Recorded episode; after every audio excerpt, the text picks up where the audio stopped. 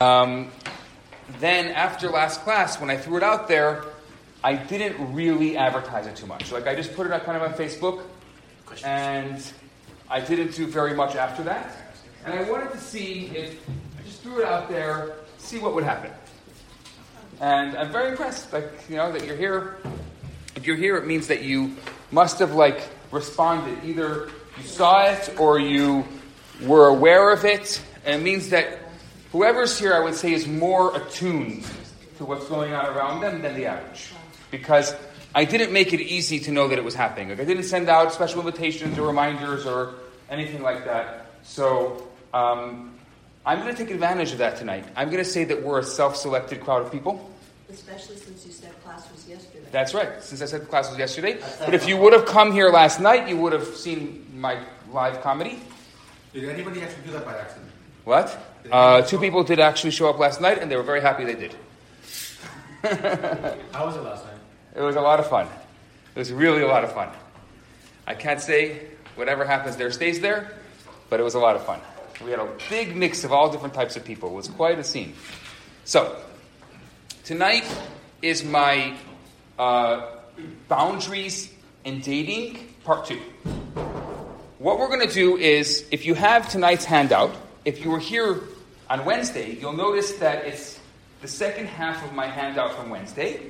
Plus, I decided, I wrote this morning, I wrote something that came up. So there was a discussion on Wednesday night about codependent relationships. So I'm going to get into codependent relationships tonight because I see that it's something that's really, really important to people. So I actually wrote this up this morning. Um, this whole thing on codependent relationships. So if you don't have a handout for this week, I encourage you to get the handout. It's in the front by Joseph. There's more than enough copies for everybody. And that's what I'm going to use tonight uh, for our discussion. You ready? We'll be together. My goal is that I'm going to try to get through the material, talk about it. You know what? I'm not going to create a roadmap for tonight. I don't know where tonight's going to go. And that's okay. We'll see what happens. I, I just came from, an, from, an, from another class, and I did exactly the same thing, and we had good results. So I don't know what's going to happen tonight. Tonight's for you, so please feel free. You can ask anonymous questions by um, putting it in the bowl or kind of passing them around. I won't look at who it came from. If you want to use one of your cards on the table, so you can remain, remain anonymous. I like that for you. Or you can just ask me if you don't want to be anonymous. But you're still anonymous because we're all one big happy family here, aren't we? Okay, good. So, back to the text. Healthy compromise. Healthy compromise doesn't compromise oneself. It's an expression of strong self esteem. The result of healthy compromise is a healthier sense of self. Now, last week I spoke about one scenario. Tonight I'm going to go into a second scenario. This is how the scenario looks. I broke up with this guy. I know he isn't good for me. Why do I keep going back when I made up my mind not to? So now there are two types of ways that this scenario plays out. It plays out in real life where people are constantly breaking up and somehow they end up back with this person. For whatever reason, there's some kind of relationship, there's some kind of chemistry, or, and I want to point this out and bring it out, it also happens in our minds. There are people who live in their minds in relationships for years.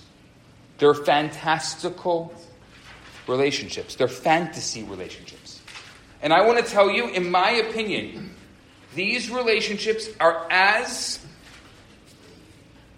Real to them. real to them as being in a real relationship.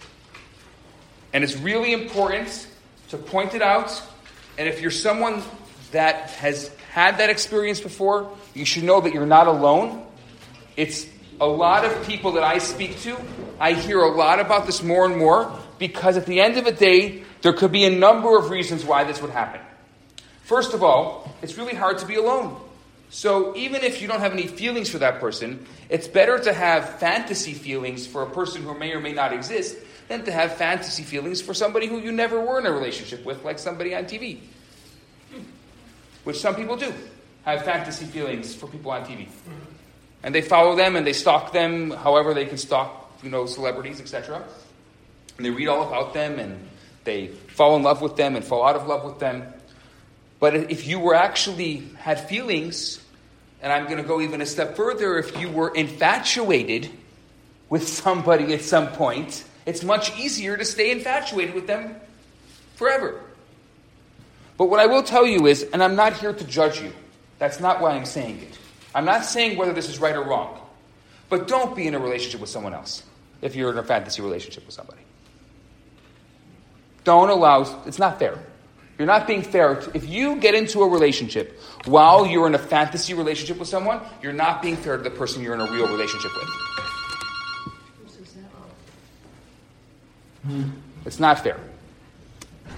So I definitely think that that's a very important thing to point out. Once again, I want to be clear. I'm not saying whether or not it's right or wrong tonight, because it's not my place or anyone's place to tell you what's a right or wrong relationship for you. But I want what I would love more than anything when it comes to boundaries in relationships that you're realistic. You say to yourself, you don't have to say it to anyone else. Maybe your therapist, I don't know. But most importantly, say to yourself, I am in a fantasy relationship with such and such a person. Whether that person has feelings about me, I don't know. But I have feelings for them, and I'm still in a relationship with them. And until further notice, I'm not available. I know people who have followed that for years and years and years.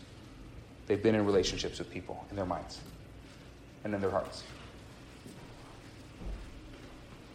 It's not my place to say whether it's right or wrong, but it's a reality for a lot of people. Do you help them with it? No. I don't think anyone can help them with it. Not even a really good therapist can help them with it because um, there are too many things that they have to lose by not being in that relationship. The way, when you, so it's a great question that you're asking. I'll tell you when you are allowed to be helped. When your losses are more than your gains. In any situation, and I don't only mean in relationships, if I can teach you one thing tonight, you can seek help from someone on anything in your life when your losses are more than your gains. As long as you have more gains than losses, you cannot seek help. And nobody can help you, and actually, it'll be detrimental to you to get help. And very often, and I understand it, and I can commiserate with it, very often when it comes to these fantasy relationships, the gains are much more than the losses. There's, you have too much to lose by, by getting out of that fantasy relationship. And that's okay, but I just, it's good to call it out and say what it is. Just, even if it's to yourself in your car and you just scream it out, call it out to the world, to the universe, and say, This is my life, and this is what I've chosen. And it's not a passive choice, it's an active choice. And I think that itself is a very powerful thing. So, like I said, if there's one thing that I teach you tonight, only seek help when your losses are more than your gains. As long as your gains are more than your losses, don't seek help. Do you understand what I'm saying? Does anyone here not understand what I'm saying? Because please, I would say this is probably one of the most valuable pieces of information that I've ever taught in any class ever. Yes. what do you mean by We'll be back after a quick break. Are you tired of swiping right on every dating app out there and still getting nowhere? Are you convinced that you'll forever be alone, surrounded by nothing but uh, cats and empty takeout containers? Hi, I'm Aleeza Ben Shalom, the host of the new show, Jewish Matchmaking, which you can find on Netflix. And I'm the love rabbi, Rabbi Yisrael Bernath, and we're inviting you to join us for Matchmaker Matchmaker. Each week, we'll answer one of your pressing relationship questions from how to get over your ex to how to deal with your partner's annoying habits. So if you're ready to laugh, uh, cry, or maybe even find love, then tune in to Matchmaker Matchmaker, and it's available now wherever you listen to your podcasts.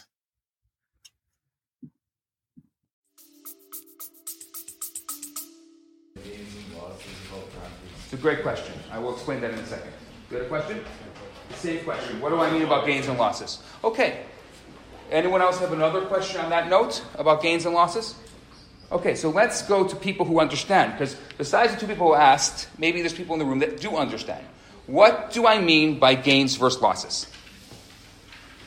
You're talking about a fantasy relationship, right? I'm talking about anything.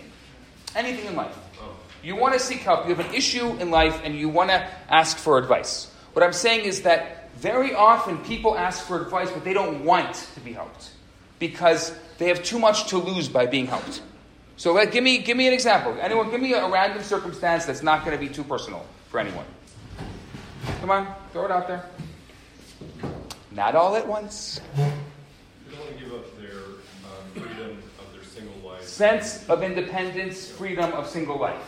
So now that's a great example. A lot of singles don't actually w- want to say it, but if they really looked deep into themselves, and we're going to go to the Venn diagram that we started before, so we're going to go back to that Venn diagram that we did on Wednesday. But if you look deep into the well, into the character of who you are, into the person, you're going to find that you don't want to not be single. Okay, let's go back to our Venn diagram. You remember what we were talking about this? Who wasn't here on Wednesday? Just so I know. Okay, you weren't here on Wednesday. Okay, fine. So because you weren't here on Wednesday, I'm not going to refer to Wednesday anymore. Does that, does that make you feel better? Yes. Okay, good. Okay, nothing happened on Wednesday. We're starting all over again. So, anyone here know what a Venn diagram is? Three circles that intersect. That's good. Three circles that intersect. I'm going to put it right here so everybody can see it. This is my Venn diagram. By the way, I often like to use Venn diagrams when I talk about just about anything. I use them in my Kabbalah classes, I use them in my Torah classes, and I'm also going to use them in my relationship classes. This Venn diagram, you can apply. So, a Venn diagram is very important to know. You're going to have three succinct ideas, and they're going to intersect, as Mitchell said. And these intersections are called common spaces. Common spaces are very important because we're going to look at common space, and then we're going to look at the common space in the middle. Our, our Venn diagram tonight, we're going to look at is the basis of relational theory, and that is the top of it is character. Character is who am I? So you're going to go like this, okay? I want you to do this with me, please. And- Okay? Because I want to give you time to be able to really go over this. So you're going to ask your questions like, Who am I? Okay? We call this the well. You're going to dig, dig deep in, into yourself. Pretend you are a person outside of what you do, outside of your family of origin, outside of your family's guilt or shame, outside of everything that you've been taught, outside of all of the externals. Character. Character. Sorry. Did I can I do you not see that? Okay. That scribble over there says character. Got it? So you can write it down. Now you know it. Should I have to write it clearer? Does it help you if I write it clearer? Yeah. My deep apologies for. I'll try to be a little clearer from now on. Okay. So you're going to deep dig your well, your personal well. No one has to know this besides you. This is really just for you and it's about you. It's really who you are. Outside of the way the world sees you, outside of your presentation mode. Like even now, I'm presenting to you, I'm trying very hard not to be in presentation mode, but I'm presenting, so naturally I'm going to be in presentation mode. Everyone who, before you left your house, you probably looked in the mirror to see how you looked. I didn't look how I look. I'm looking in the mirror. Oh, okay, I don't look good. Okay, Okay, thank you. So, we all live in presentation mode. Let's talk about who we are as an individual. Who I am outside of the presentation mode. Thank you. What? So the question is, who am I? Let's think about it deep, deep into who we are, deep into our psyche, deep into our experiences, deep into all the parts of ourselves that we don't show the world. But sometimes we cover those parts up so much that we're afraid to even look at them. That's the who am I. Who am I? Let's just let's just spend a little time there and just write. You can write other words. Um, just start writing words. Throw words want You could if you want. I, I I would encourage you. I mean, I, I said that tonight I would do a Venn exercise, a Venn diagram exercise. So here, here we are. So ask, what, how would you describe yourself? Don't say I'm a doctor, I'm a lawyer, I'm an accountant. Say I am what? What's my nature? What makes me tick? When I wake up in the morning, what motivates me? Nothing motivates you right. Nothing motivates me right now.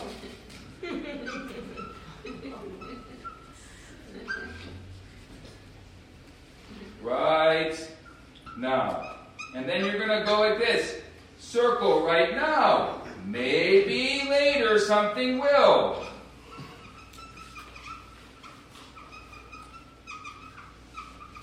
Have a conversation with yourself. When was the last time you spoke to yourself? If you don't know what to write, say, I don't know who I am.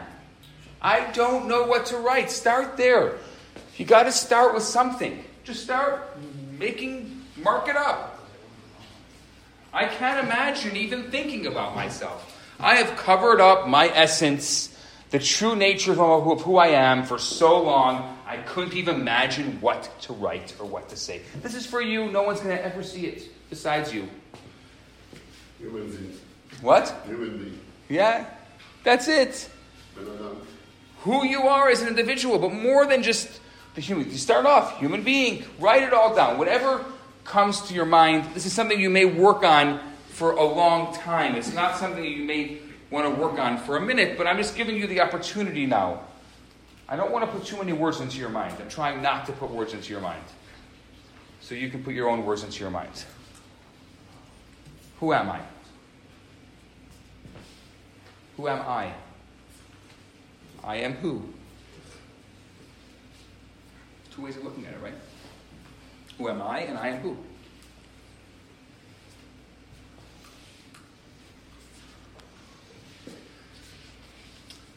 Okay. The next one over here is self and other. This is the second, number two, right here. Self and other. Self and other is your relational self. It's remember, and this is very important to understand. This is you doing a reflection exercise on yourself. So every single thing you're going to write is biased to you, which means if you asked somebody who knows you very well to do the same exercise, it may look a little differently. But this is you. So everything is biased. But the you who is biased about yourself, who loves yourself more than anyone loves you, that you who loves yourself, who's biased about yourself, you're going to ask yourself another question Who am I in relationships? Do I, last week we spoke about the chameleon. Sorry, I said I wouldn't talk about. So, some other time that we're not going to mention right now, I spoke about what it means to be chameleon. A lot of people become chameleons in relationships, which means they kind of become what the other person wants them to be. Oh, you want me to be up? I'm going to make that because I want to make the other person happy. They don't want to mess up something that's so good. They don't want to ruin a good thing. When the couple is getting married, and I ask them to fill out this whole survey, and I see that he says, he says that he wants zero children, and she says she wants three. That was a very difficult conversation. And that's because one person was a chameleon in the relationship. and they were afraid to rupture the relationship. And very often, a lot of people in relationships, because you don't want to mess up too much of a good thing, you don't rupture the relationship, and as a result, you can actually get engaged to someone and never have a conversation about children. It's happened. And more than once. To the same person.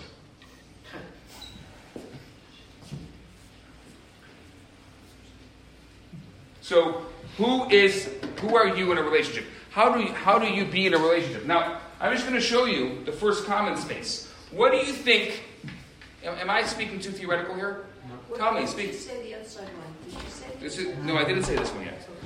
Character and self and other. There's a common space between character and self and other. And what does that look like? Give me an idea. What would be the common space between character and self and other? Singular and plural?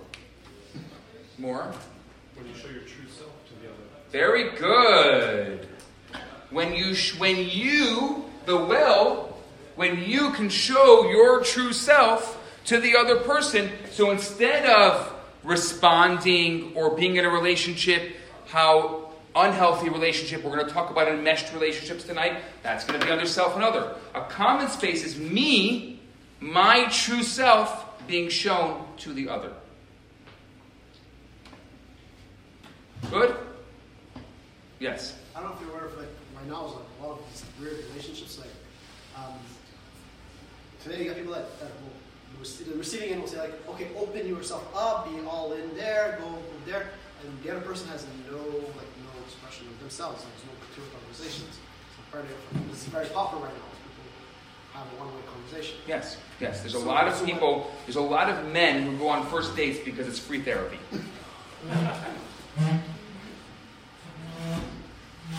Yes. Women are really good listeners. I'm obviously I'm stereotyping and I'm generalizing because it is a class and I can do that, but it's I'm not talking about you. I'm talking about you general in general. But a lot of men take advantage of the fact that a lot of women are good listeners and they get free therapy.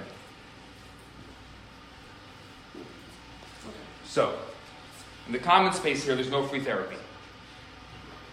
Unhealthy relationship would be imagine if I only talk about myself on the date and, you know, so that's what I said about me. Do you want to know anything else about me? That is unhealthy self knowledge. But wouldn't wouldn't it be that the person, the other person is not able to open up, also a sign of other character issues? Um, yeah, obviously, obviously. Now, I'm gonna sh- I'm gonna reveal the the the third circle. The third circle is what we call relational theory thirdness. Sorry about my bad handwriting. Thirdness is everything else. I'll give you an example. If I walked into the room and you never saw me before, what would you say? This guy's got a beard. What else would you say about me? Who's the Amish guy? What else? Probably an Orthodox Jew. That's all thirdness. Beard, Amish guy, and Orthodox Jew are all thirdness.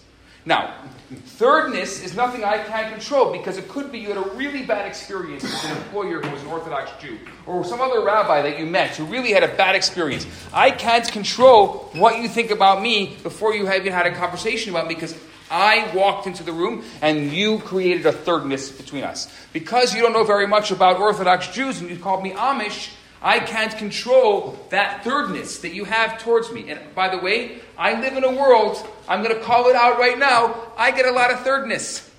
In every way. I get thirdness from random people on the street. I even get thirdness from people in my own community because they have a certain idea of what a rabbi is supposed to be, or an Orthodox Jew, or a Hasidic Jew. And obviously, for those of you who know me, you know I break all those stereotypes. But it's very difficult for me to walk into a room without carrying that thirdness with me because wherever I go, I carry this look. But Rabbi, do we have Amish in Montreal I don't know. or in Canada also? Probably not. We have Amish and NDG. Yo, dude, I'm a hipster, okay? Where? Is there? Okay, it's not about the beard, it's about the products. I don't know. I get, I, I get a lot of questions all of a sudden out of nowhere about what kind of products I use. So I don't use any products. I've never had. It's all natural. It's all, all natural. This guy's like, how long did it take you to grow that? I'm like, about 25 years. It was that long when you were like 17. So, we carry a lot of thirdness with us wherever we go. And we all have thirdness. We have thirdness about relationships. For example, a lot of people walk into relationships with the pre understanding of their old relationships. So you're carrying all your baggage with you into that relationship. That's thirdness. So, what do you think is the common space between self and other and thirdness? Letting go. That could be. Yeah, very good. That could be. Letting go could be a common space. What else? Self and other and th- okay, that's too hard. Let's try this. Character and thirdness. What's a common space? Really easy. Come on, give me some common space between character and thirdness. Stereotypes? Stereotypes are common spaces. Negative common spaces. Yeah. What else? Acceptance. Acceptance could be a positive common space. Qualities. Qualities. What? Expectations. I think expectations could be a little more, maybe um, a common space between thirdness and self and other expectations. Yeah.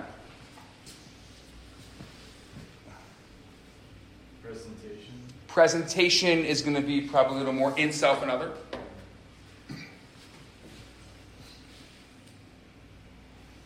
Attraction. Attraction. Attraction is going to be where? Probably a common space, a negative common space, I would call it, in between character and self and other. I mean, this can go on and on and on. We can talk about this all night, and that's fine. I have no problem talking about it. I'm saying, you, you really using this as, and, and kind of asking yourself who you are and, and what do you bring into a relationship. So let's, so let's just kind of paint a picture. Give me a picture. Give me a name of a guy. Ralph. Ralph. Give me the name of a girl. Sharon. Sharon. Ralph and Sharon. Okay, let's talk about Ralph. Ralph, uh, how many how many relationships has Ralph been in? Six. Is he have a does he have a healthy outlook on relationships or a negative outlook on uh, relationships? Pessimistic. Huh? Pessimistic. Pessimistic. Why is he pessimistic? Because he had six. What? We had six. Because he had six relationships. What, what was his longest relationship? Six, he, oh, he's been in a relationship for six years. Okay. What's his shortest relationship? Three months. Three months. So he so he's someone who can commit or can't commit. Six years? What do we say? Yeah, yeah, he could commit. Okay, I'm going to call this out right now. I just told you, guys, he's in a relationship for six years. What do you say? Is he commit commitment phobe or not? No. Six years. I mean, I would say yes. Yeah. You're going to say yes and no with that amount of information?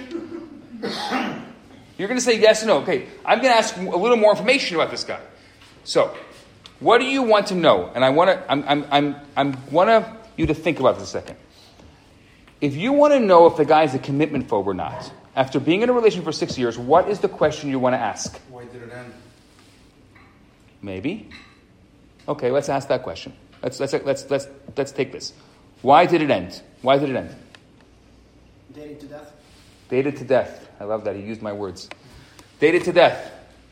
What do you mean, in I'm- the six years? They I, did that? so dated to death is a term that I made up, Right, which means that he, years, no, it means that, that they dated to the point where there's nothing to date anymore and the, the relationship dissolved. I call it dating to death, which means like there's just no, there's nothing left to the relationship because the relationship has a natural progression, and as a result, they should have gotten into a, a engagement slash marriage, but because they dated. So the guy, here's a great example. If the guy was in a relationship for six years, and he dated her to death, in my terms, meaning that they dated and dated and dated until there's nothing left to the relationship, is he commitment phobe? Yes.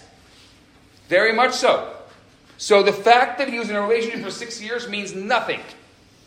It doesn't say the relationship wasn't the relationship that was already in marriage. Maybe the relationship was marriage. So if they're so if they're so so that was a great question that nobody asked before. He just asked a question. Were they married? Are they married? We don't know. We can find out. So I'm asking you, this Ralph and Sharon, are they married? Sure, why not? Or were they married? Yeah. They were married? How long were they married for? Four years. They were married for four years. We dated for two and they were married for four? Then he calls that six years relationship? Yes? Okay. Married for four. What's the question we ask? How do we know if he's good? Why did it end? Why did it end? Why did it end? Did they have any kids? I don't know. Um, great question. Do they have any kids? That'd be my question. Do they have any kids? Let's ask the question on the question. Why do kids matter? What do kids got to do with it? It changes the. Does it? What might affect future relationships? Does it? Perhaps. I'm just. I mean, it definitely changes the relationship, Does it? for sure. Okay. How? You probably be more committed if you have a kid. Is it true? I don't know, I never had a kid. I don't know. He could have felt pressure, right? And then kind of like strayed from all the pressure. Maybe. So, so you're saying that about, the infidelity? No, I would say no. It, it could be, and it's something that I see. What Sharon's bringing up is a very good point. Um, what, what I see a lot in couples.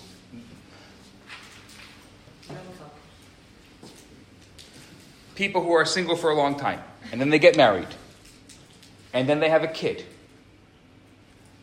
I'm generalizing now, but I often see that there is a because they've been single so long, they end up regressing back into their singlehood when the child comes along. Why? Why? Great question. Wait, what does that mean exactly? I will tell you. Single. It just happens to be, and I am stereotyping, and I'm not talking about you or anyone you know. But I'm talking about the general population, and I'm going to use men and women because I have to stereotype, because this is a class, and I'll say it over and over again. But you know I'm stereotyping, and I'm not talking about an individual. But some women, when they are single for a long time, and they hit a certain age, and they decide they want to have a kid, having the child is more important than being in the relationship. So they really were not looking for a man, they were looking for a kid. So when they get the kid, they dump the man.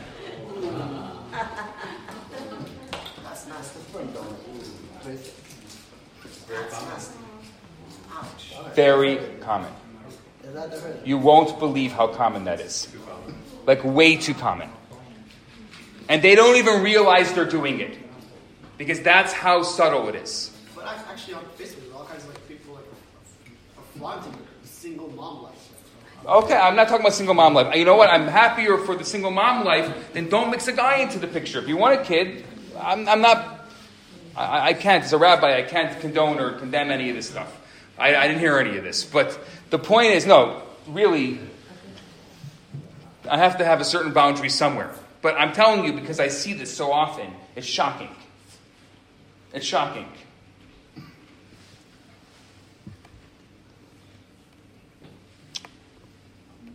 And of course, there's the opposite way around, where he, he, it's really become. Look, you're single a long time. You become very selfish. It's a reality. You become. Uh, you have certain things that you like. You have certain, yeah, and then it gets very difficult. Studies have shown that it takes two months for every year that you're living single to get used to living with somebody else. Oh, boy. I don't have that many years. Defines That's what this research. I don't make this stuff up. This is scientists. Yeah. Talk to them. You can look it up. This is real research.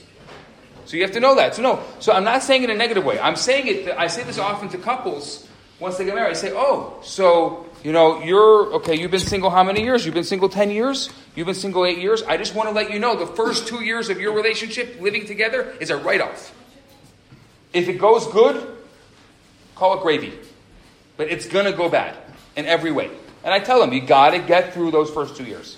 Because just the act of the two of you living together in the same space is going to take you two years to get used to. If you've been alone for 10 years. So that is just a reality. That's why maybe I would suggest if I was the matchmaker or people were asking me for advice on this particular situation, if there's more losses than gains, and they were asking for real advice, I would say to them, hold off moving in together. Because the moment you move in together, the relationship will change and it's going to be to the worse for two years. So what do you do? You just get married and live separate? No, I didn't say what, what to do. I mean, every situation is different. I'm just saying that you need to be conscious of that if you're living alone, that it's going to take you time to adjust to the physical elements of living together with somebody. So that's a really important boundary right there.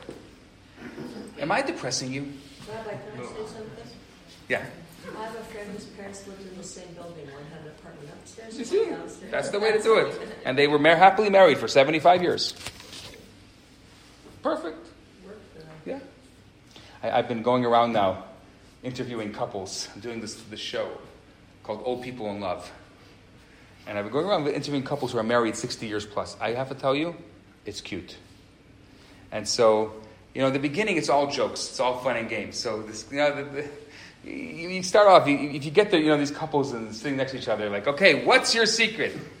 So you have this, this guy, they're married 64 years. He turns to her and he says, Being married to her has been like two days. I'm like, Oh my gosh, that's so nice. That's so amazing. I can't believe it. Yeah. Yom Kippur and Tisha B'Av. What did you say? Kaddish. Yeah. It's like, the guy comes down after 70 years of marriage. He sees his wife's baking a nice cake. It's just don't touch it. It's for your Shiva.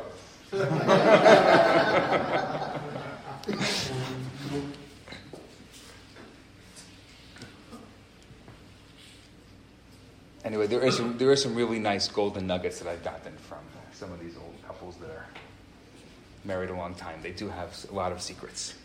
What did they say? What did the They say lots of different things. They say lots of different things. We'll talk about it soon. Maybe one night I'll just do a thing about all what, what old people say. I've learned a lot, really. You know, you, you, you don't get you don't stay married for a long time just because. And again, a lot of them are part of a generation which I believe is a lost art of marriage because today everything is disposable. They don't. You know, these are people who go and fix their shoes when they break, and they're people who fix their marriages when they break too. I would say that's the most I've learned. The same people who fix their shoes when they break are people who fix their marriages. There's a, there's, a, there's a correlation between not living in a disposable generation and not living in a disposable marriage generation. I would have to, if I had to sum it all up. And, and it's a lost art. And one of the reasons why I'm so passionate about going and finding out these answers is I know that these people are not going to be around forever. And, and our, our generation is, it doesn't understand this, this art of, of, of what it means to be together through thick and thin. It's hard. So what is the secret? Huh? I told you. If you if you if you want to fix it, then you then, then there's a way. The marriage is not perfect. It's not hunky dory. The secret is is that you have to want to fix it. You have to want to work on it. Huh? Yeah. And definitely have some good old people role models. So, let's go back into here. And, and we'll continue building this up as we go along. And you can continue working on it yourself, and we'll build it up. So, uh, middle of page one. A woman named Rebecca came to see me about a problem she was having, breaking off a relationship. She explained, Someone introduced me to Mark. I knew right away that there wasn't a future for us. Although we always spoke about marriage, I never respected him, and I could never see him as part of my life. Nonetheless, it was hard for me to break away. Mark was so charismatic and exciting. I was afraid that I would be bored with a healthy, normal guy. We dated for a while and enjoyed each other's company, but I knew that he wasn't good for me. I finally mustered the strength to break it off. But a few days later, we ran into each other and we decided to give our relationship another chance. Heard this before? I was thrilled for about a week, and then I started to remember how bad Mark was for me. His lack of purpose and productivity in life always pulled me off course. It took me a couple of weeks to get fed up and break up again. We went back and forth four times. We're no longer seeing each other, but I still think about him. And I'm afraid that if I see Mark again, I'll slip back into dating him again. Sound familiar? Happens to a lot of people. No one likes to feel out of control. If you find yourself going against your rational impulses and healthy convictions. it may be a sign that your boundaries need strengthening. If you have to learn to say no, you also have to learn to respect your needs and hold on to your convictions to do the right thing. When you uphold your boundaries, you feel good about yourself. When you stick to your guns, it bolsters your self esteem. It's a positive cycle. The higher your self esteem, the more comfortable you'll be in establishing and maintaining boundaries.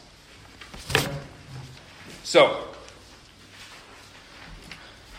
this may not may or may not apply to you. I'm just going to brush over this. I put this together on your handout so you have a very clear step-by-step guide. This is Rabbi Bernath's step-by-step guide to breaking up. Right here, right now. So, if you're trying to break out of a relationship that's not good for you, follow these steps. Number one, first create a motto. For example, I want to be in a relationship that's healthy and respectable. Defines what you think a healthy and respectable relationship is. For example, you might say it's when you feel good about yourself, respect the man you're dating, and feel the relationship is helping you become your best self.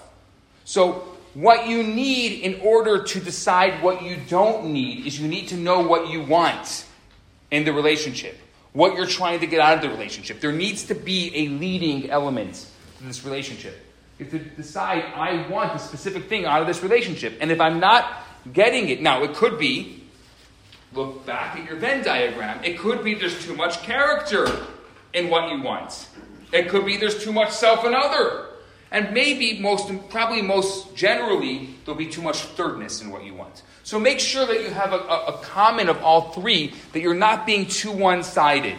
But you need to have a positive outlook and a positive view of what the relationship should and shouldn't look like. Number two, list all the reasons why this man could not be a potential mate and why the relationship isn't working.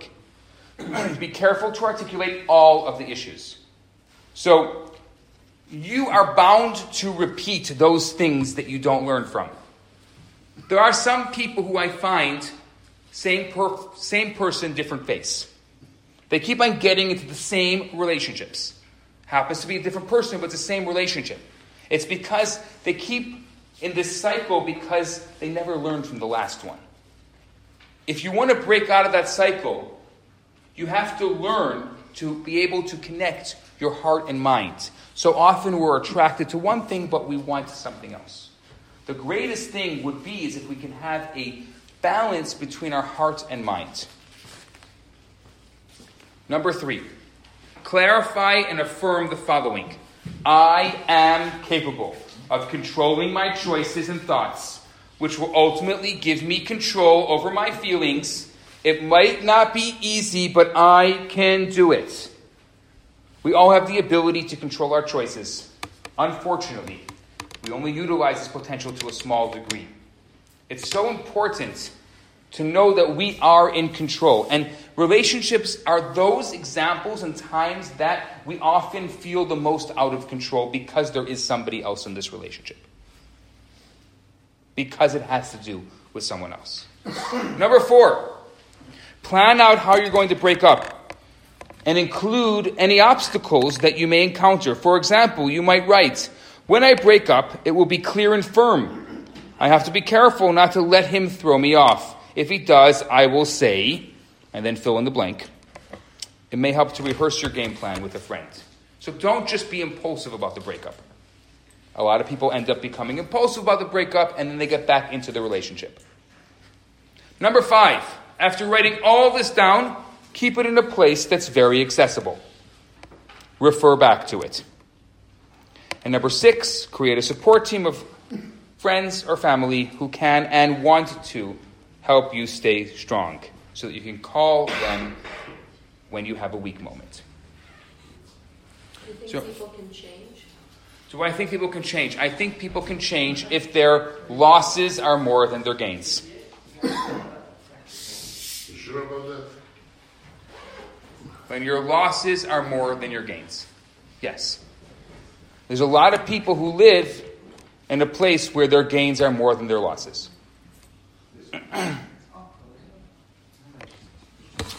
I'm not interested. Yeah, I would say so. Now, breaking up is half the battle, staying away is the other half. So here is my step by step process to staying away. How are we doing so far? Are you as depressed as I am? no, I'm joking. Okay. Number one, read over all the reasons your ex isn't good for you, isn't a good match for you, especially if you're having a weak moment. Number two, create a stay away motto. For instance, since I'm capable of controlling my choices and feelings, I will exercise this power. This includes choosing not to not recall the positive aspects, especially because those rose colored memories can weaken my resolve to stay away.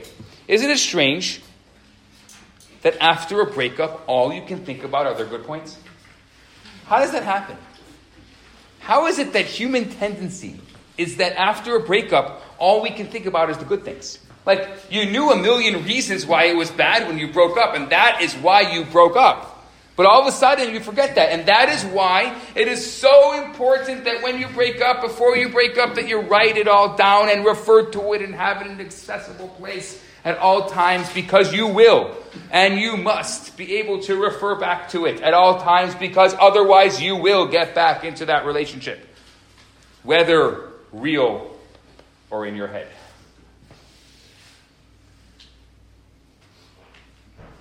I'll take a question in a second.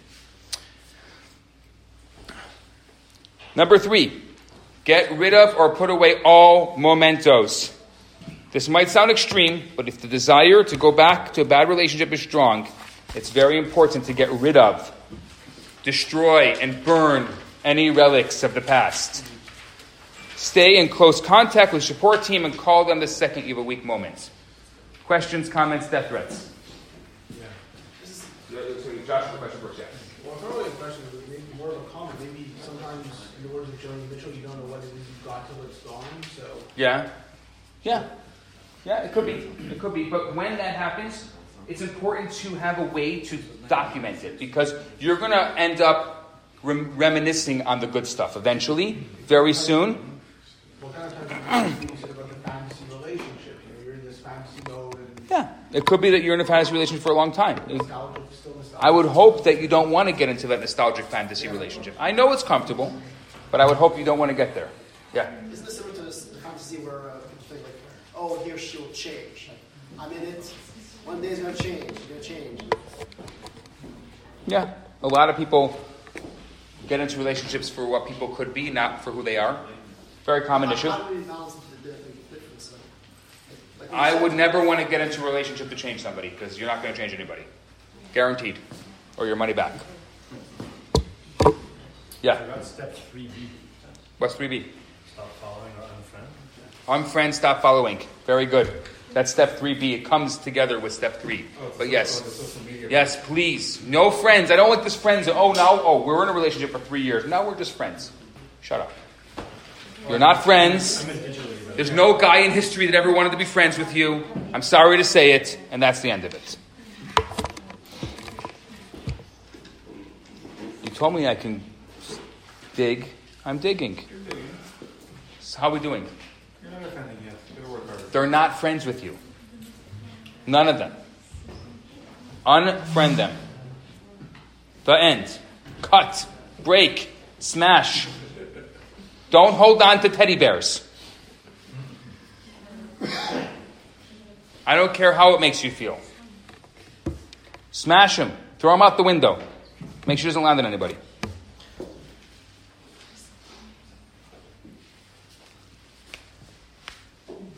Anything else? I see lots of quiet. Okay. Are we thinking or are we worried? Yes. What about the point two you see and um, in point two you say this is started after the breakup? Yeah. So something is about the good thing. What, what about if the person the only thing is the bad? Um, that's good. That's good? Yes. If you, all you can think about is the bad things about the person after the breakup, that's healthy. I'm just, just pointing out the things that were unhealthy. But yeah, it's good to note that. If you're thinking about bad stuff, good. Continue that. Unfriend, destroy, get rid of, bye. We never knew each other. Yeah. You're basically saying get rid of everything that would remind you of that person. Yes. Essentially. Yes. Because it's really easy in those moments of weakness to go back to what's comfortable. And relationships are comfortable, and your last relationship is going to be comfortable. And you don't want to be comfortable because the more comfortable you are, the more you're not going to want to move on. You want to be uncomfortable. If I had a great wish, I want singlehood to be as uncomfortable as possible. The more comfortable you are being single, the harder it is going to be for you to get into a relationship.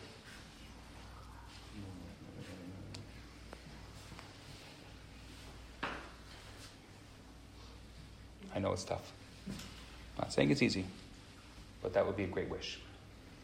Because if you're uncomfortable being mm-hmm. single, it means there's something missing in your life. And that is what the Torah tells us to do. We have to look for that other person as if there's something missing in our life. To that level. You ever look for your phone when you lost it? You ever look for your keys when you lost it? You ever look for your passport when you lost it? Or important documents when you lost it? You look for someone like that. That's what the Torah wants us to do. But as you get older, you, get comfortable. No, you don't get comfortable. You have a, a, a laundry list that needs to get thrown out the window. That's it. Throw out the laundry list and look for the person. It's not an idea. It's not a thought process. It's not a vision of the future. It's not euphoria, and no one's going to solve your problems. And it's not a therapist or a doctor. It is a person who will love you unconditionally, and you will love them back unconditionally. That is what you're looking for. And there's nothing like it in the world. Amen.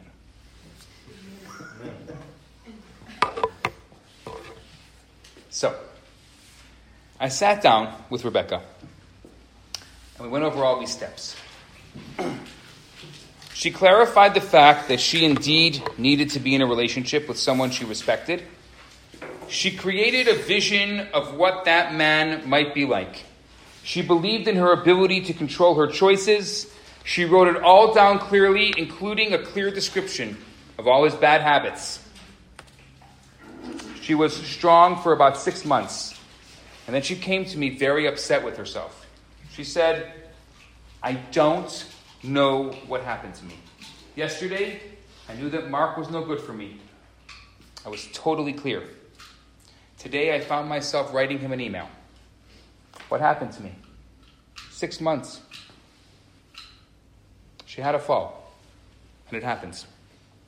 The good news is, is that you can make a fall work for you if you turn it into an increased conviction.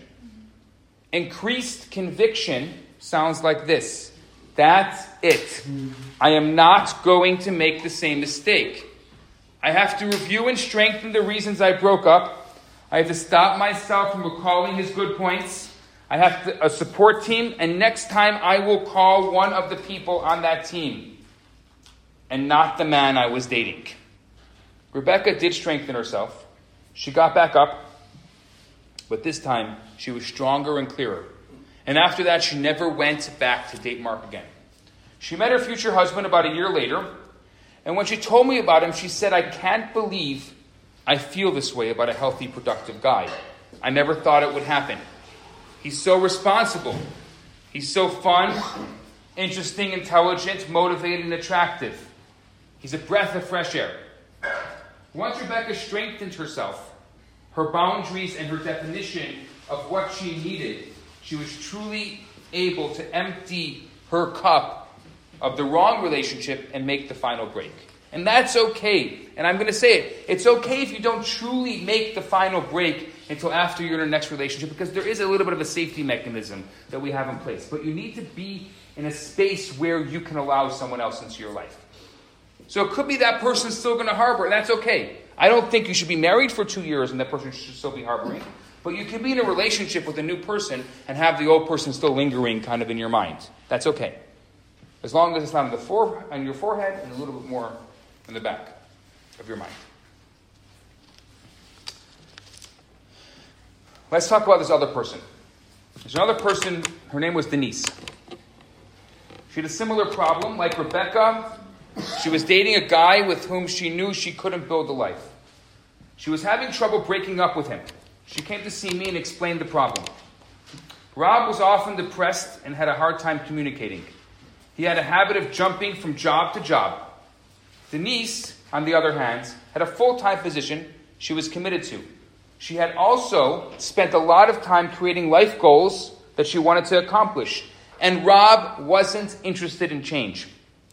He was happily pedaling his way through life without any ambition. And yet, despite all this, Denise was still enamored by Rob. She was very taken by his looks, and he also treated her very well. She felt paralyzed by her mixed feelings, the mixed feelings of her mind and her heart that were not meeting the same goals. Denise's confusion pushed her to investigate her intense need for love and approval. She took it, instead of it being on yourself and other, she took it back to character. Why do I have a mixed feeling when it comes to relationships? Why am I feeling an attraction towards a guy who is not going to help me build a life? Question Where is this relationship headed? As it is about him, we often blame someone else. It's easy to blame someone else. The first thing you do is blame yourself. It's hard to blame yourself. We're our best advocates. We fight for ourselves every single day. Go back to character. Say, why am I attracted to this when I know it's wrong? What is it about me that attracts me? The only way you're going to change is by pushing the onus back on yourself. Her need for these things was blocking her dream of building a life with a man who had a similar goal.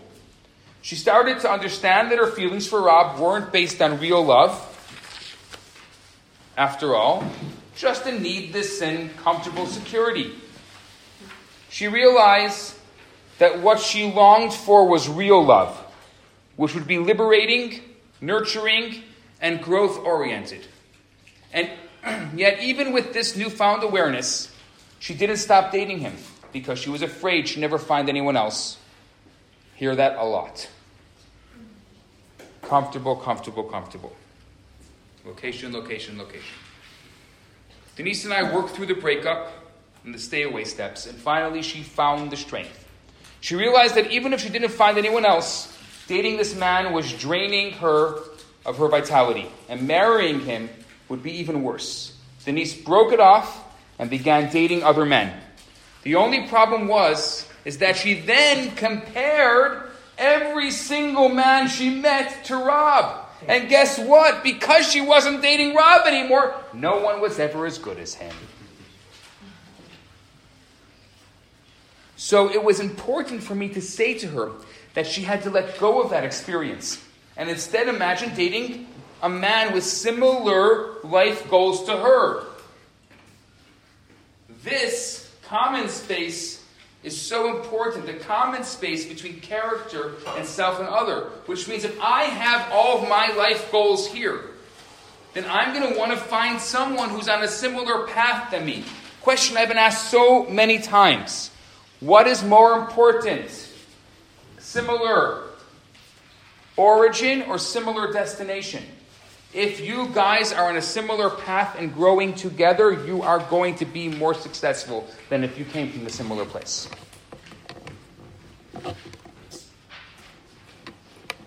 You want to be going in a similar destination. Two people who have a lot in common because they come from a similar place, but they're going in different directions, are going to have a very hard time making a relationship work. They could live, we're going to talk about in a codependent relationship, we'll talk about that soon, but that's probably one of the central ways that codependent relationships start evolving. Denise and I worked on breaking off the relationship with Rob. Not thinking that anyone would ever be as good as him not comparing every other man to him. And she ends up letting go of that experience. She ends up dating men with similar life goals. People she could respect, people she could appreciate, and people that she obviously could be attracted to as well.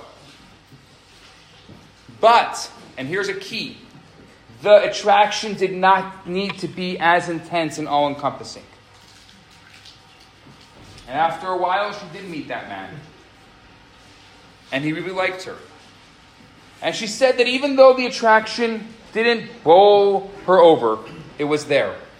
As her feelings for him grew, and I'm going to make a big underline under that, as her feelings for him grew, which means it didn't happen, easy come, easy go. The attraction became stronger. And at that time, she realized that there was so much more to their relationship than attraction. After they got married, she understood for the first time in her life that love was not the same as neediness. Once she committed herself to finding a man with whom she could build a healthy relationship, she was able to step out of the doomed relationship she was in. Now, a lot of people have asked me to, to do this. So this morning, I put my fingers to the keyboard and tried to put together a concise definition of codependent relationships, which I'd like to talk about. Before I go into codependent relationships, any questions or comments? We, Yeah. we didn't go on third, thirdness of uh, people in life. Like we didn't go on to that. Let's say your uh, mother, your uncle, your friend, all these people that that will influence this uh, relationship that you're getting into. So, Right. what you do on all this stuff. So we didn't go in through all of these other people who influence your relationship. It's true, and it's important. Where do you put all those other people, like your parents? Where do you put them? Character, self, another, or thirdness? Both. Where? Self and other. Parents go in self and other. I would say all, all three. All three. Parents go in character.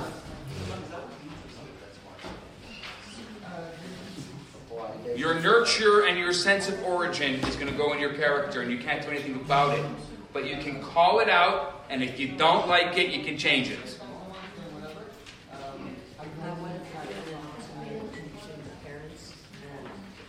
If you're giving an ultimatum to the parents and the person, well, then you've got a comment space that's a negative comment space. If any parent or person would give an ultimatum between parents and person, then they are, mis- they are missing the most crucial thing. We don't know how someone is going to be a spouse. We don't know how they're going to be a husband and wife. But we do know how they are the peop- with the people they have to be around. So I want to know how is that person with the people they have to be around? If they're a good child to their parents or a good sibling to their siblings, we probably have a good idea of what kind of spouse they're going to be. And if they're not, well, it could be they'll still be a good spouse, and it could be they won't be. But I think that if you're not in a good relationship with your parents, you need to make sure that you are comfortable being in a relationship with people you have to be in a relationship with. And if you are in a good relationship with your parents, or did have a good relationship with your parents, it's a really good indicator that you're probably going to be a good husband or wife.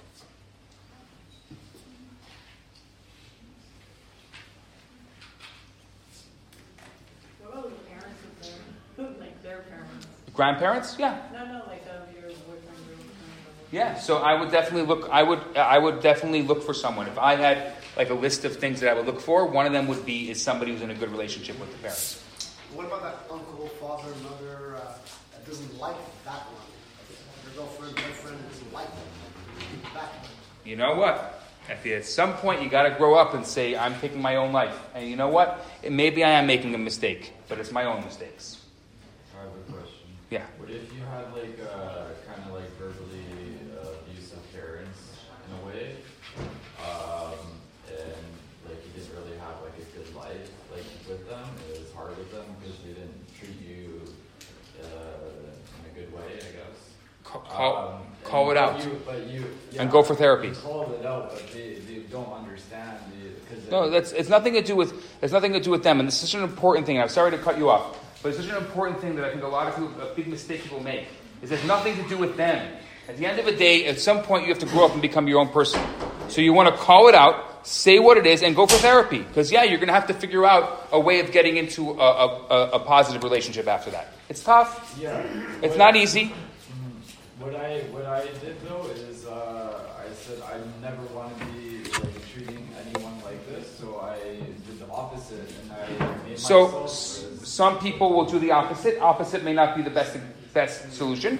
It could be your best solution today, maybe not be your best solution forever, but definitely a better solution than repeating their mistakes. No question about it. yeah. Yeah, I want to go into codependent relationships because I think it's it's a really important thing. Do I have a few minutes now? Is it okay? Have, have, have people getting uh, spookies? You want to take some jumping jacks, spookies? I don't know. I don't get the spookies when I teach because I'm walking around the whole time. okay, let's go to codependent relationships. Like I said, this is uh, the first time I really had an opportunity to really kind of write it down. So I don't know if it's kind of crystal clear yet.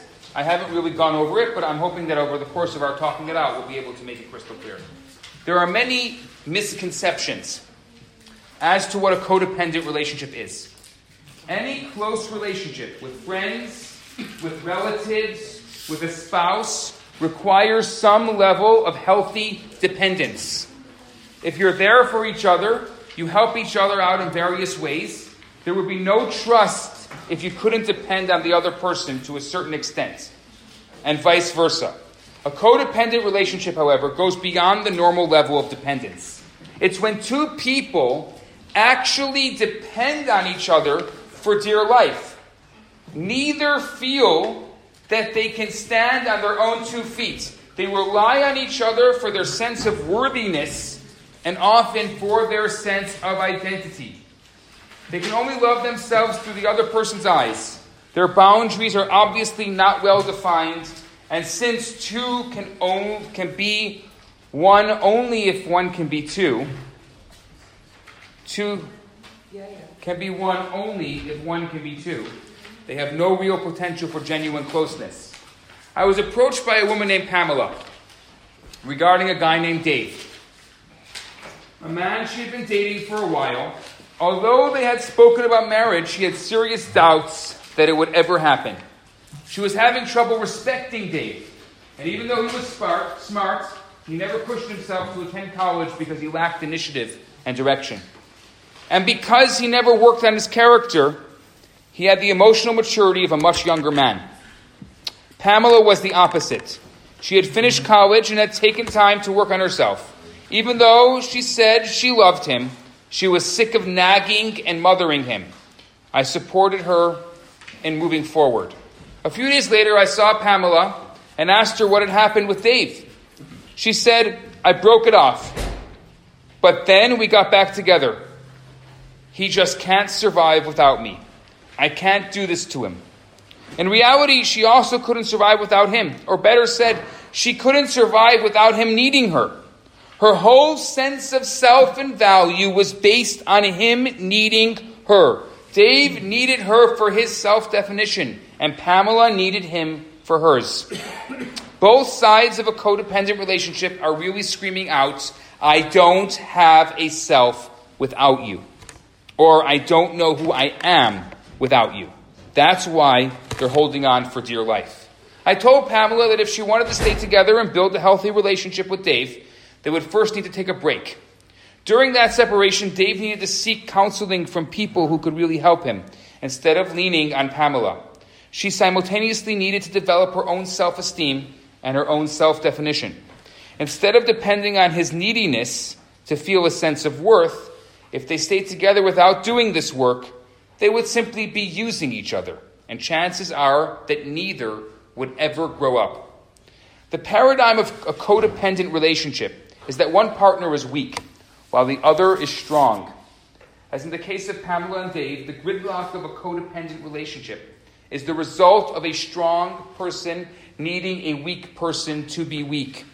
And simultaneously, the weak person needing the strong person to be strong. And this is the dance of codependency.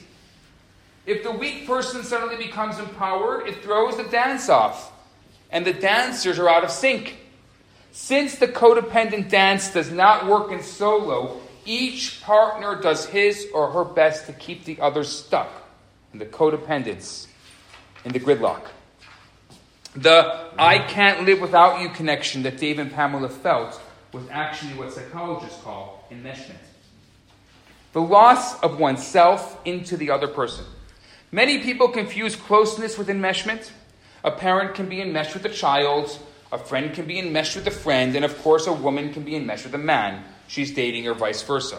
With enmeshment, your personal identity blurs into the identity of the other person.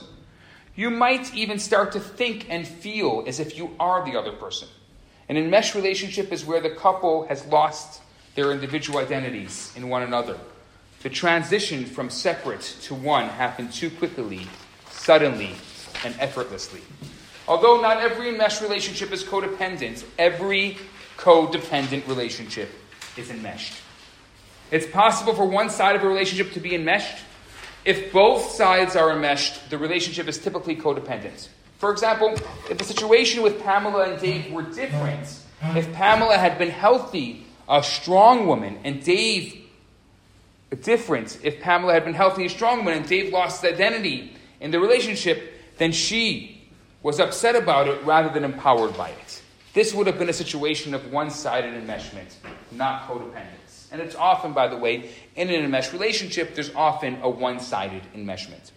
Love, on the other hand, is not, a loss, is not a loss of self in the other.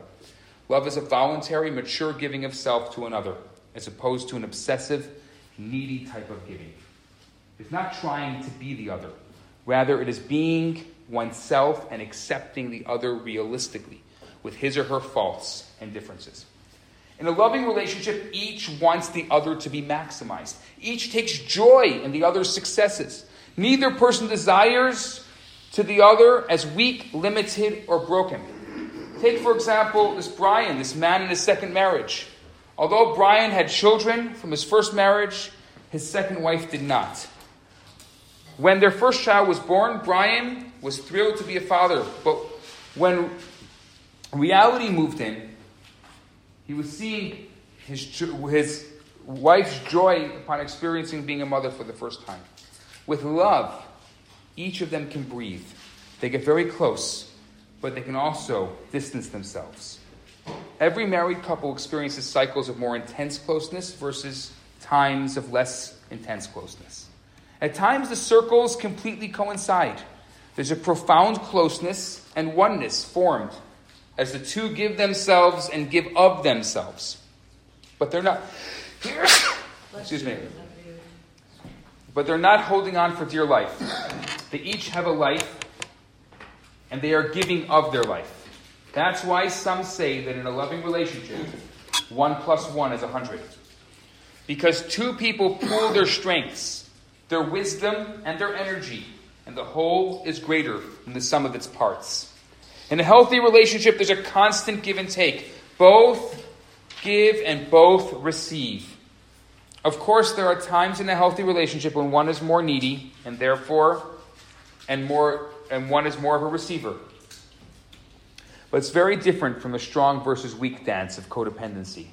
A codependent couple needs to realize that until they each develop their separate identities, their individual sense of worthiness, and seek ways to heal themselves, they will never taste the joy of true love.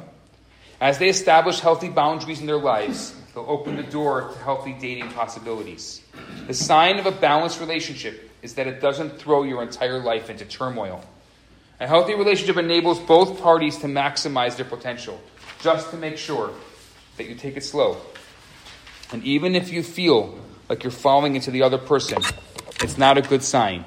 People should consciously merge together, though maturely sharing, opening up, and letting the other person into their worlds.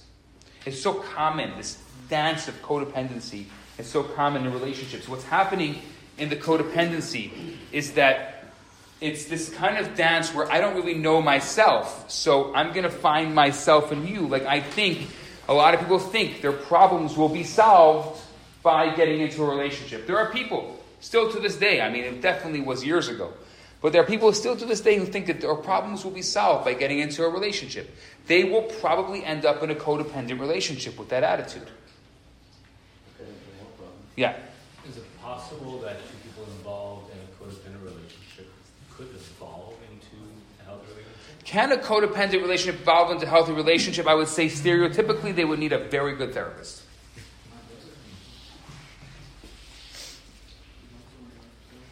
But yes, it's possible. If they're both have more losses than gains, and they're willing to really work on building a relationship. I have seen it happen. What do you call a loss, Rabbi? A loss? What do you call a loss? Losing the other person? Um, that could be a codependent loss. Yeah. That's a basic loss. Losing your sense of self. Losing, yeah. There's a lot. There's, there's a lot of reasons why people like the security of a codependent relationship. That's a gain. Security of codependency. Um, the feeling of being in someone that makes you feel better, or being in a, in a relationship with somebody who makes you feel more whole, or someone who makes you feel good about yourself. There could be now, there is dependency in relationships. Children also. Huh? Children. Yeah, children is a great example of codependency. It could be. Right? All of a sudden, you have a child. There are couples. There are couples who are fine until their children move out of the house and they look at each other like, "Who are we?" I don't know. We've been raising kids for the past fifteen years, and I have no idea who you are because we really didn't exist as a couple. We just existed as two people trying to raise a family. And I'm not saying that's not that's not good. I mean, it's great for the kids, but it wasn't great for the couple. Huh? Fiddler on the roof. Do you love me? Uh, It's a question for you. Yeah. For these people who, you know, this change in, in life, all of a sudden, let's say the kids leave, leaving, they feel like depressed and they go into a deep depression, or what is the Well, result? um, studies studies have shown that majority of divorces happen within the first three years. Three years? First three In that- years. In that instance. No, no. First three years of marriage, majority of divorces happen. Actually, within the first eighteen months. But after eighteen months, there's three years, and then the next big is they call the seven-year itch. So it's like between seven and ten years, and then is eighteen years. And that that eighteen-year moment is uh, is like where it's it's the it's the empty nester, so to speak. That's what they call it. It's not exactly that, but basically in that stage of life, it's a it's a different relationship. Kind of like two people are in a relationship. A kid comes along, different relationship. Then the kid leaves the house, it becomes a different relationship. So. Um, It's funny because, I mean, you know, I think we're, most of us are still young, uh, or all of us, and um, it, uh, leaving kids would be like, well, good riddance, right? I mean, just get them out of there, right? Isn't that the attitude nowadays? I hope not. Well, yeah, I mean, that's the phenomenon I've been observing for the past 20 to 30 years. Not that I think it's good or bad, it doesn't matter to me, but, you know. when I mean, it's very beautiful having children. Oh, less of a burden, less of this, less of that, less of everything. I think that um, maybe people who don't have children would say that. Well, no, they have kids leaving. They, they left. I don't know. That, that's why um, I'm a bit puzzled. Well, maybe there's different kinds. I don't know. You ever met Jewish mothers? Okay, maybe I'm thinking. They're attached. like- They're more like attached to their kids at the hip. Well, I'm thinking. They never population. leave. You're my baby forever.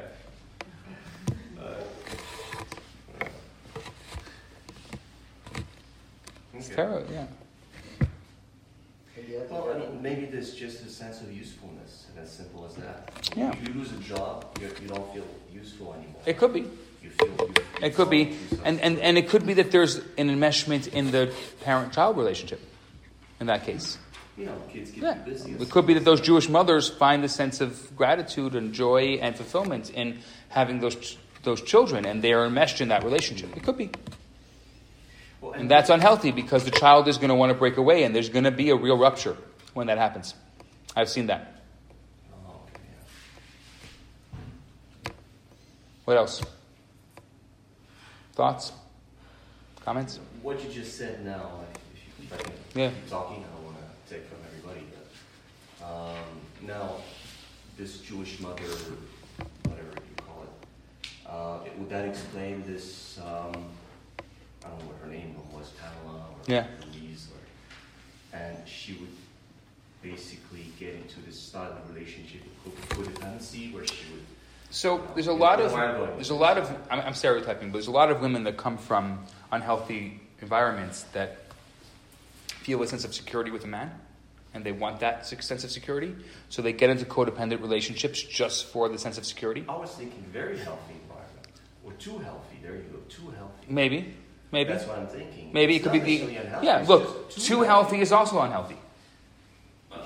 What does that mean? What means Maybe too on healthy? Mars. I don't know. What means too healthy? Which means if you you are going to mimic the relationship of your parents unless you decide to, as Michael said, either go to the exact opposite or you go through the proper process of figuring out what your own relationship will look like. But the relationship that's closest to you is your parents' relationship. So if your parents got divorced, you're probably going to get divorced. If your parents were happily married, you'll probably be happily married unless you are conscious. So the first conscious is going to be a negative conscious. I don't like the way my parents were or are married. Okay. So you can start off with all the things you didn't like about it. And then maybe you can start continue with the things you did like about it. And then you can decide, well, this is what I want to do differently. So there's a process there of creating the character, of self and other, and thirdness. The character here is your parents' relationship. The self and other is going to be your relationship, and the thirdness are going to be the elements of the relationship you can't control. So this, this Venn diagram is going to work in all those different ways. Yeah, but what happens if the one one partner, like someone has the parents are uh, in a good relationship, the other one has divorced? One Yeah, spouse yeah. comes forward. How does it work look, we, we would think that children of, of, of divorced homes would have a better time in relationships, but studies have shown that it's not true. It's actually, if you're from a divorced home, the, the, the odds are that you're going to have a much more difficult time being in a relationship. Unless you have gone through the process, and I've spoken about this many times, I'll just say it again because I think it's so important for children from divorced homes or from homes of which there was not a happy marriage, is to number one, they need to decide why their parents got divorced or why their parents' relationship was unhealthy. And how do they decide that? on their own. They don't ask their parents because it's valueless. It doesn't matter what they say, it doesn't matter what anyone says. It's your own personal narrative. So you just ask yourself. You must have an answer to that question. Why did your parents get divorced? Answer it. Why were your parents' relationship unhealthy? Answer it. Or if they, a, if they think they have or had a healthy relationship, but you don't think so, answer the question. Why don't I think so? Number two, it's not your fault. A lot of children blame themselves for their parents' unhappiness. Very common, most common. It's not your fault. At some point, you got to grow up and become an adult and realize that it's not your fault. And number three, and most importantly, once you go through the first two, you have to decide what does a healthy relationship look like. And I highly recommend you have a couple who is your role model. So, not just a theoretical relationship, but a practical relationship, a practical role model for what a healthy relationship looks like. You talk about the statistic Yes? uh, that if the the parents get divorced, so you might be the same thing. What do you think? What, what do you think it is? What's the divorce rate in 2000? In, in the United States in 2017, the divorce rate was 54 percent. 54. 53.8. You really want to know? We'll we'll call it 54. so Um, you talk about statistic. Yes. So it doesn't pay to get married. What is the divorce rate amongst people from divorced homes?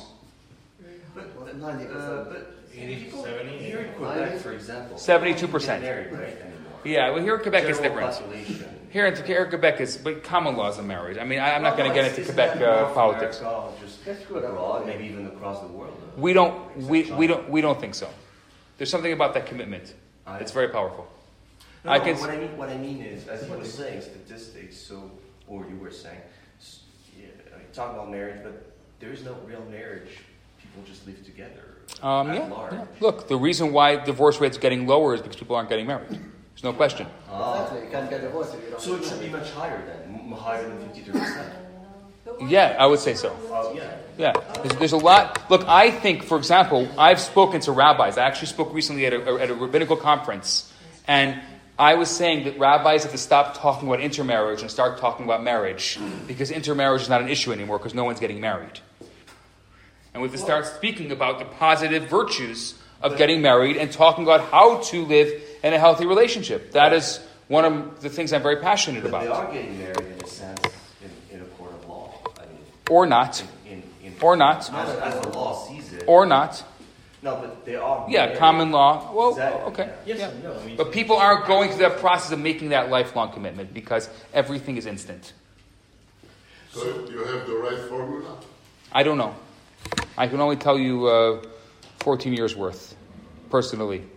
I can't tell you uh, any more than that. But I definitely am interested in it. I'm interested to know what the 60 years look like. I've spoken to a lot of couples now who have been married 60 years, and I think that they have some very good advice. I definitely can give you the shared experiences of those couples. Okay, but they are the older generation. They are, and that's why I don't know. I don't know in this generation how to how to fix the instant oatmeal problem. I don't have. I don't have it. You know, we, we, we throw things out like uh, like it's going out of style. I, I- don't have. I don't have an answer for that. You know, it's if it has to come from within. There has to be more losses than gains. If you have more gains from being single, you're not going to get married. If you have more losses from being single, you're going to get married. Well, there is this woman. Her name is Helen Smith. Have you heard of her? Yes.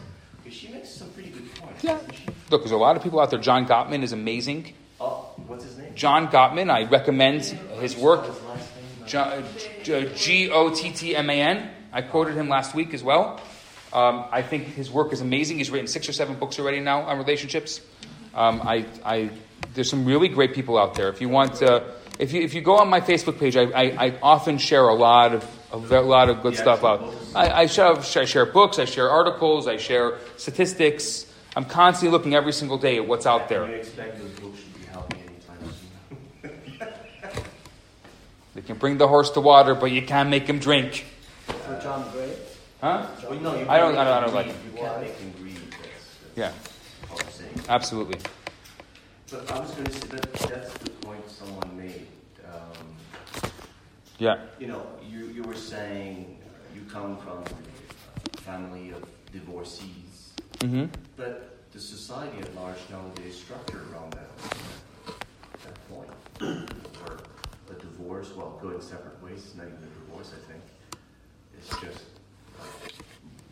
uh, what do you call that? Uh, it's very, very common. It's extremely common. Natural, common. You know what I mean? I think it's just easy to give up.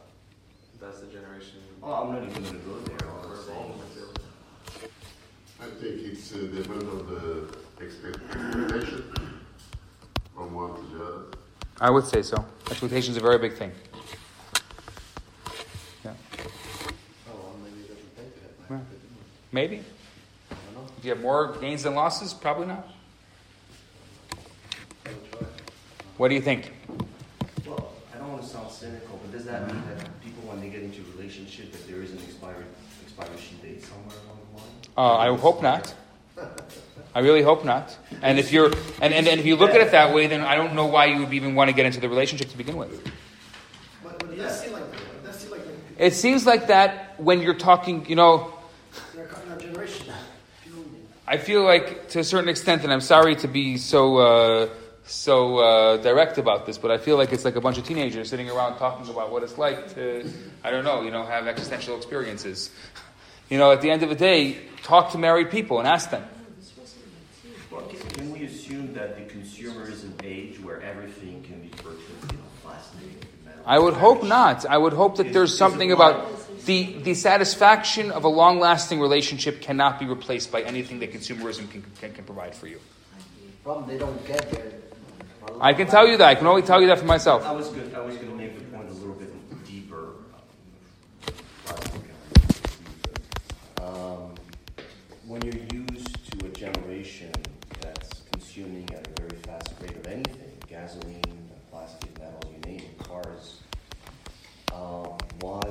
would you think that someone getting into a relationship separated their heads that kind of lifestyle? Do you, do you understand my point? I don't understand your question. if you're submerged to your head with all kinds of raw materials that you can acquire at a cheap price very easily in an instant, Amazon, eBay, whatever, what makes you think that you cannot apply the same reasoning to any kind of relationship you're getting into? That's what I'm saying. Serial dating on the internet. Well, no. no. I, I've, I've, I've often said that everything you need to be a good husband or wife is exactly the opposite of what you need to be a good dater. Right, but it takes two to tango. You can come with a very good head. The other person. Maybe. Maybe. So, so what are the solutions to this relationship? No. What, what, what are the solutions? Uh, what are good solutions to having a good, healthy relationship with our That's a great question. How about this? I'd love to leave off tonight with that. What are good solutions? You see, if I were to spoon feed that to you, I would be doing a great injustice to you. The greatest thing I can do is put that question into your mind if it has not been into your mind before tonight. I would never, ever want anyone to spoon feed that information to you because it's going to be different for every person. And I would love you to go on a self exploration and try to figure out what is the answer to that question for you. If it may have to do with your nature, it may have to do with your nurture, it may have to do with your self perception, with how you look at yourself, how you look at your character, how you look at self and other, and how you look at goodness, and how you look at the interplay between all three of them. And this exercise that we did tonight is a great example of what you can do to try to figure out the answer to that question. No one is going to have the book that's going to say, read this book and it's going to tell you everything you need to know and you'll have a good relationship. Because you are not a book. You are a fluid person with unique talents, with unique history, with unique set of principles and values, with par- unique parents, with unique ideas, and unique history and relationships. And all those are going to play a factor into what a healthy relationship is going to look like for you.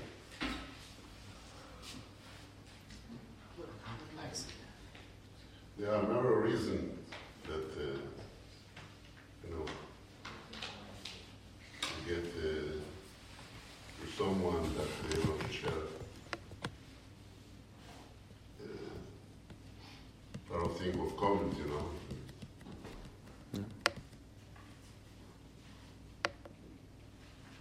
May- To be approached one to the other. Well, here- here's another question. Uh, he, he made me think of something right now. Um, if what is being described tonight is probably a thousand different places uh, out there, real, if it's real, are we living this at this current age, or has this been, you know, happening or happened um, way back, let's say a thousand years? Um, is this, in other words, is this kind of original in its own way and new? Or is this something that we haven't seen ever as a society before, Jewish or not, especially Jewish? You know what I mean? So is this new or is this, no, it's been seen a thousand years ago, two thousand years I'm sure ago. in some ways it was seen in other times. I don't know. But I would rather try to focus on today because I think it's affecting us today.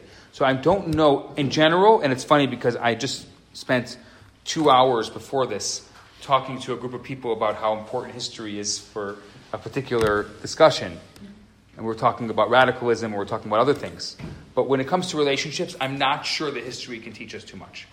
Because it, the nature of relationships, though they are in their true form, they're the same, they're so different because of the context of our society. Well, I've asked myself that question, and if I may, I'll give an answer. I, think it's pretty new as far as whether it's due to technological advancements or, ability to travel way farther than before, or whatever. Let's call it technology, or let's call it, you know, uh, comfort. Uh, you mentioned comfort before, physical comfort, which is above and beyond anything we've ever seen.